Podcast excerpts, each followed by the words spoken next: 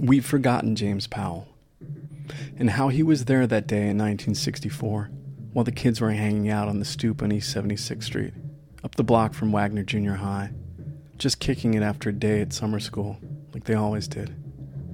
And how the man, the white man who managed the building, fixing radiators, unclogging drains, snapped that day and took a hose and sprayed the black and Puerto Rican kids on the stoop, called them dirty niggers, said he'd wash them clean, and how the kids didn't take it, started throwing trash can lids in the bottles of soda they'd been sitting drinking on the stoop just a minute before, back when they were just kicking it after school.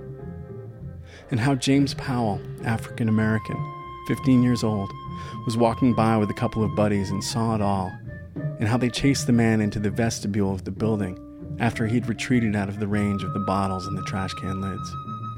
And the boys yelled at him for a couple minutes and then left.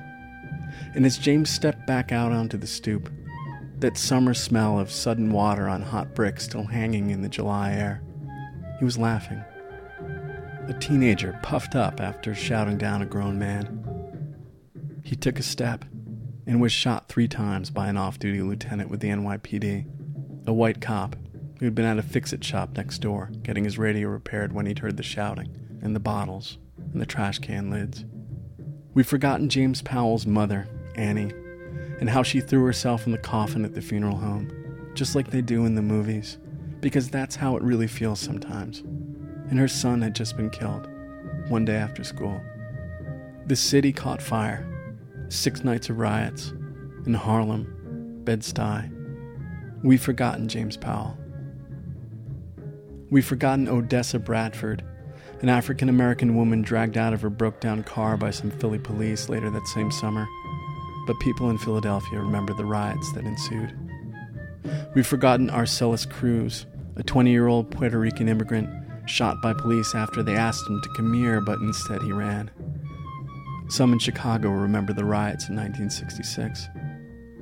We've forgotten Perfecto Bandalan, a lettuce picker from the Philippines who met a girl named Esther Schmick and fell in love. The cops arrested them.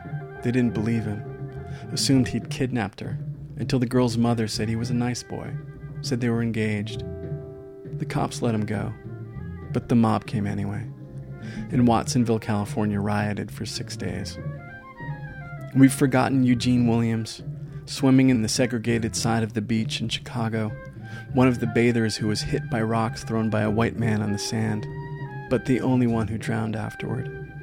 We remember the riots of 1919. We've forgotten Robert Bandy, an African American soldier who asked some policemen why they were arresting a woman in the lobby of the Braddock Hotel in Harlem one night in 1943, and they shot him, and the city burned. We remember the fire, but we forget the match. We've forgotten James Powell.